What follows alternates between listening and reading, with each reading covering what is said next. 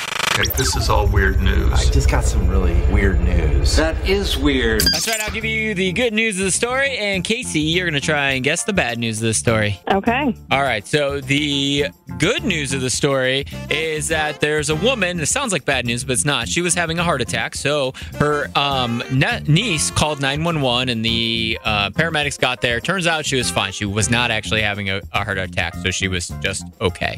What's the bad news of that story? Oh my gosh. Um, they couldn't find her house. Oh, they never made it there.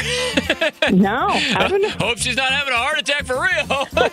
She wasn't. She was good. Sure, It's true. She wasn't. The bad news is the reason that she was having this chest pain is this was a couple weeks ago when the Packers were playing the 49ers. She was just anxious about the Packers because she's a Packers Oh. fan. So the bad news is she's a Packers fan. Oh, wow. That was out there. Okay. Ew, ew, ew. we got there though.